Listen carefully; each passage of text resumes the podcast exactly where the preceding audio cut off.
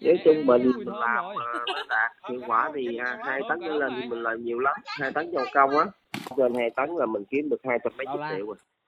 sau khi mà cái đất mà kém hiệu quả là thấy con tôm nó mang lại hiệu quả kinh tế cao á từ đó là mạnh dạng ờ, đầu tư. Năm, năm vừa rồi thì ờ, thu tổng sản lượng là cũng được 200 tấn à.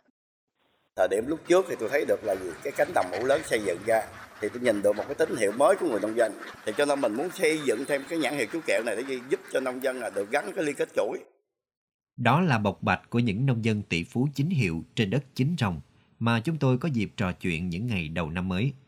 Họ không chỉ bản lĩnh, giỏi giang, không chỉ làm giàu cho bản thân gia đình, mà còn luôn nghĩ đến những người nông dân khác, cho cộng đồng và cho xã hội. Những ngày đầu năm Giáp Thìn, trong tiết trời ấm áp của mùa xuân phương Nam, chúng tôi tìm đến ấp Mỹ Thị A, xã Mỹ Trung, huyện Cái Bè, tỉnh Tiền Giang. Nằm cách trung tâm thị trấn Cái Bè hơn 20 cây số về hướng bắc. Mỹ Trung, một mặt tiếp giáp với kênh Nguyễn Văn Tiếp, bên kia là ranh giới với tháp 10 tỉnh Đồng Tháp, nơi thường xuyên bị ngập khi con nước tháng 9 tháng 10 đổ về. Từ bao đời nay, nông dân ở xã Mỹ Trung chỉ sống bằng nghề trồng lúa, mỗi năm ba vụ, đến khi con nước tràn đồng thì chuyển sang mưu sinh bằng nghề đánh bắt cá đồng chạy lũ. Cứ vậy, từ đời này qua đời khác. Kể từ khi chủ trương cải hóa thiên nhiên bằng cách xây dựng hệ thống cống đập tạm bán kiên cố để ngăn dòng nước lũ, bảo vệ sản xuất, được triển khai năm 2012. Màu vàng ống của lúa chín dần được phủ xanh bởi những vườn cây ăn trái bạc ngàn, mướt mắt. Trong quá trình chuyển đổi ấy, có một nông dân luôn trăn trở về hướng đi cho riêng mình, thoát khỏi điệp khúc lận đận, được mùa, mất giá của nông sản miền Tây. Chàng trai ấy là Nguyễn Văn Lắm. Anh Lắm kể, những năm đầu thử nghiệm chuyển đổi canh tác từ vùng đất lúa kém hiệu quả sang kinh tế vườn, anh gặp phải không ít khó khăn.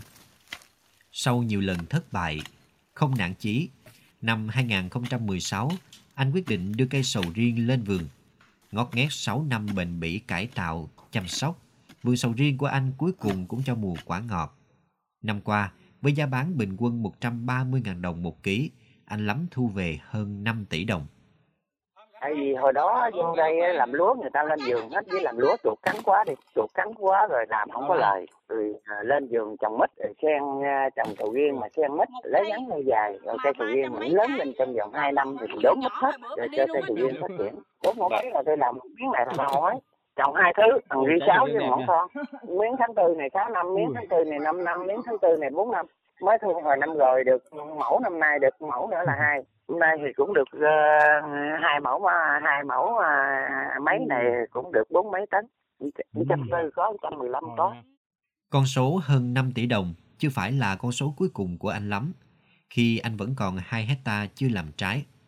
Tuy nhiên, để có được thu nhập tiền tỷ như hiện nay, anh lắm đã trải qua những tháng ngày trông trên, mất định hướng khi thiếu kiến thức cho loại cây trồng này. Sự phản đối của anh em trong gia đình vì mức đầu tư quá lớn. người xung quanh người ta vô người ta cũng nói cái này nói kia nói hành nói tỏi nói cũng dữ lắm. Mà mình quyết tâm mình làm thì mình quyết tâm mình làm lại. Hồi vô đó người ta nói mình à, có tiền rồi vô làm bậy bạ chứ dùng này trồng không được.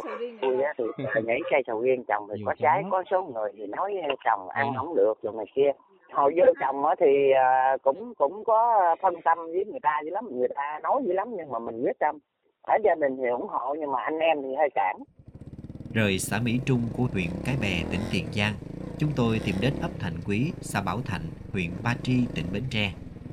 Nằm cách trung tâm thành phố Bến Tre khoảng gần 40 cây số về hướng đông, xã Bảo Thạnh là một trong những xã tiếp giáp với biển của huyện Ba Tri. Người dân nơi đây chủ yếu sống bằng nghề làm muối và nuôi trồng thủy sản theo hướng quảng canh tự phát. Anh Nguyễn Minh Nhũ, sinh năm 1974, nhận thấy sự bấp bênh may rủi của nghề làm muối, anh tập tành nuôi tôm. Ban đầu anh chỉ cải tạo một phần diện tích đất nhà để nuôi tôm quảng canh, nhưng do chưa có kinh nghiệm, thiếu kiến thức nên một vụ được ba bốn vụ thất. Không nản chí, anh quyết định tìm đến những người đi trước, những cánh chim đầu đàn trong nghề nuôi tôm ở Ba Tri để học hỏi. Quả thực, trời không phụ người có chí. Sau chuyến tham quan mô hình nuôi tôm công nghệ cao tiêu biểu của tỉnh, anh về quyết định đầu tư. Thay vì làm ao tròn, xây bể xi măng như mô hình mẫu, anh nhủ nghĩ ra cách làm riêng cho mình. Hiện anh cũng là thành viên tích cực năng nổ của câu lạc bộ nông dân tỷ phú huyện Ba Tri với thu nhập trên dưới 10 tỷ đồng một năm. Hiện tại là gia đình mình ờ, canh tác được bao nhiêu anh? Hiện nay là 14 ha là đang đầu tư thêm 3 ha nữa là 17 ha đó. Nuôi công nghệ cao hết anh.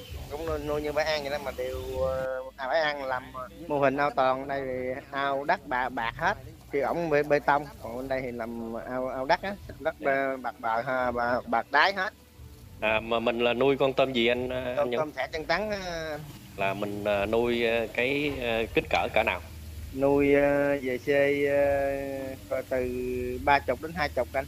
À, không biết là cái lý do nào mà anh quyết định chuyển từ cái nghề làm muối sang cái nghề nuôi tôm à cái đó mình cũng vừa làm muối vừa nuôi tôm. Sau khi mà cái cái đất mà kém hiệu quả là thấy con tôm nó mang lại hiệu quả kinh tế cao á từ đó là mạnh dạng đầu tư. Chung thì đi học hỏi anh em cũng nhiều nơi á. Thì như tham gia cái câu lạc bộ tỷ phú thì cũng học hỏi thì chia sẻ những nơi nào cái chia sẻ hay á mình về đúc kết mình làm. N- năm vừa rồi thì mới thu tổng sản lượng mình cũng được hai trăm tấn à. Là một vụ tôm như là mất thời gian khoảng bao lâu mình mới thu hoạch được anh? Một vụ tôm vậy là cỡ 3 tháng. Tôm nào lớn lẻ thì 3 tháng còn tôm nào chậm thì 3 tháng 10 ngày. Nếu mà nuôi về xây bự nữa thì 4 tháng luôn. Trên hai chục con mười mấy con á. Mà thường thường nuôi về 3 tháng 10 ngày là bán này bán hai mấy ba chục con vậy đó năm nuôi suốt là nuôi bốn vụ luôn ba tháng là la la nuôi liên tiếp liên tiếp. Vừa la này là có dẹo kia là la tiếp tiếp vậy đó. Chứ không không không nuôi theo vụ mà nuôi ao đất mà nuôi năm hai vụ ba vụ. Cứ hồi nào cũng có tôm hồi nào cũng có bán. À, không biết là trong cái quá trình chuyển đổi từ làm muối sang nuôi con tôm này anh có gặp những cái khó khăn trở ngại gì không anh? Cũng như như lúc ban đầu thì mình nuôi kiểu nuôi ao truyền thống nuôi ao đất á thì cũng gặp nhiều khó khăn rồi cũng có vụ túng vụ thắt mà chuyển qua công nghệ cao nói chung thành công nó cao khoảng tám năm đến chín chục trăm thành công. Dạ. còn hai hai chục hai mấy phần trăm đó là do thiệt thiên tai thời tiết rồi nói chung thì nuôi công nghệ cao thì mặt được thì nó nhiều hơn cái mặt à, khó khăn không không có đánh đổi rủi ro tăng không biết là cái hướng sắp tới là anh có dự định chuyển đổi thêm cái ngành nghề nào nữa không? Hay là mình vẫn tiếp tục gắn bó với con tôm tính tính mở rộng diện tích nuôi, nuôi, nuôi tôm không chứ không có mở đổi kinh doanh gì nữa hết thì mình là phái con tôm á mà con tôm mình mang lại hiệu quả kinh tế cao á cũng là người nhạy bén dám nghĩ dám làm dám mạnh dạn đầu tư. Ông Châu Minh Hải, giám đốc công ty trách nhiệm hữu hạn thương mại HK Tiền Giang, không chọn con đường tôm hay sầu riêng để phát triển, mà ông lại chọn cây lúa nước. Sau nhiều năm lăn lộn trên thị trường với nghề kinh doanh phân bón hữu cơ, cũng là ngần ấy thời gian, ông Hải thấu hiểu nỗi vất vả của người nông dân. Khi Ủy ban Nhân dân tỉnh Tiền Giang triển khai thực hiện quyết định số 98 năm 2018 của chính phủ về chính sách khuyến khích phát triển hợp tác liên kết trong sản xuất và tiêu thụ sản phẩm nông nghiệp để nâng cao chất lượng hạt lúa hàng hóa, cải thiện thu nhập cho nông dân, đưa nông nghiệp và nông thôn đi lên. Ông Hải đã mạnh dạn tham gia. Tính tới ngày hôm nay thì tôi ờ, làm 16 năm trong cái nghề phân bón. Thì đi như thế thì trên những lĩnh vực ờ, vừa cây ờ, ăn trái, vừa rau màu, vừa cây lúa thì tôi nhận thấy được cái thời điểm lúc trước thì tôi thấy được là cái cánh đồng mẫu lớn xây dựng ra thì tôi nhìn được một cái tín hiệu mới của người nông dân.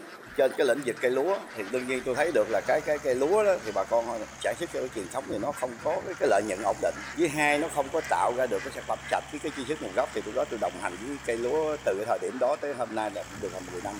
Nói về gạo VD20 đặc sản gò công cái đó thì cũng là một cái câu chuyện nữa. Vì cái giống VD20 là một cái giống có rất là lâu từ năm 98 tới 2000 rồi. Về cái chất lượng cái hạt gạo VD20 là nó rất là hay nó có mùi thơm dẻo mềm mà đặc trưng của cái vùng biển. Thì lúc đó tôi mới nhìn thấy được cái cái, cái giống đó cho nên tôi phải đầu tư vô đó phối hợp với sở nông nghiệp phối hợp với trung tâm các huyện rồi phối hợp với là phía nông tỉnh để phục tráng lại cái giống. Thì từ lúc đó tôi mới lấy cái giống VD20 là là cái chủ lực mà để là cái nền tảng để tôi phát triển cái thương hiệu gạo cho đến ngày hôm nay. Không có thành công nào mà không trải qua những thất bại để xây dựng được thương hiệu VD20 đặc sản Gò Công đạt chứng nhận ô cấp 4 sao của tỉnh Tiền Giang và đặc biệt là tạo được nguồn nguyên liệu đủ lớn, ổn định để cung cấp cho thị trường trong và ngoài nước. Ông Hải đã trải qua không biết bao nhiêu lần thất bại. Tuy nhiên, thất bại là mẹ thành công. Mọi nỗ lực xây dựng thương hiệu của ông Hải đã đem lại hiệu quả khi tại Festival Lúa Gạo lần thứ 5 được tổ chức tại Cần Thơ vào năm 2021 gạo VD20 đặc sản Gò Công đoạt giải nhì thương hiệu Việt. Năm 2022, ông tiếp tục xây dựng thêm thương hiệu gạo chú kẹo thành gạo đặc sản của tỉnh tại các huyện phía Tây. Cái gạo chú kẹo này nó trên cái nền tảng những mô hình mà người nông dân đồng hành với tôi không phải là cái giống gạo VD20 mà là những cái loại giống theo đơn đặt hàng của nước ngoài cũng như theo đơn đặt hàng của những thị trường mà người ta cần đặt thí dụ như là đài thơm tám nàng hoa chính, OM18 tôi muốn định hướng cái, cái nhãn hiệu chú kẹo này để anh chi? Để cho người nông dân người ta sản xuất thêm mô hình tôi bởi vì cái VD20 á. Cái diện tích nó không có nhiều mà trong đó mỗi một vụ mùa lúa thì tôi đầu tư ít tới năm sáu ngàn hecta. Thì cho nên mình muốn xây dựng thêm cái cái, cái nhãn hiệu chú kẹo này để giúp cho nông dân là được gắn cái liên kết chuỗi. Để sắp tới nay định hướng sắp tới là vô mà cái kém đồng một triệu hecta từ 2025 theo cái luật của bảo nghiệp phát triển thôn cũng như mong muốn người dân không phải bán như ngày xưa mà bán gạo mà 50 phần trăm tấm nữa mà phải bán gạo là trên đơn đặt hàng sản phẩm với thương hiệu từng cái loại gạo bằng cái lợi nhuận coi như là tốt nhất cho người nông dân. Câu chuyện làm giàu của anh Lắm, anh Nhũ, ông Hải là minh chứng cho những nỗ lực bền bỉ của ý chí dám nghĩ, dám làm, dám ước mơ của người nông dân Tây Nam Bộ. Về mảnh đất chính rồng hôm nay, nghe nông dân kể chuyện các tỷ phú nhà nông kiếm tiền tỷ không còn là chuyện hiếm. Mỗi người một sáng kiến, một ý tưởng, một niềm đam mê. Nhưng họ có một điểm chung là cách họ tạo ra động lực cho chính mình, rồi lan tỏa những động lực ấy cho người khác, khơi gợi khát vọng làm giàu trên mảnh đất màu mỡ, nhiều tiềm năng của vùng châu thổ Mekong.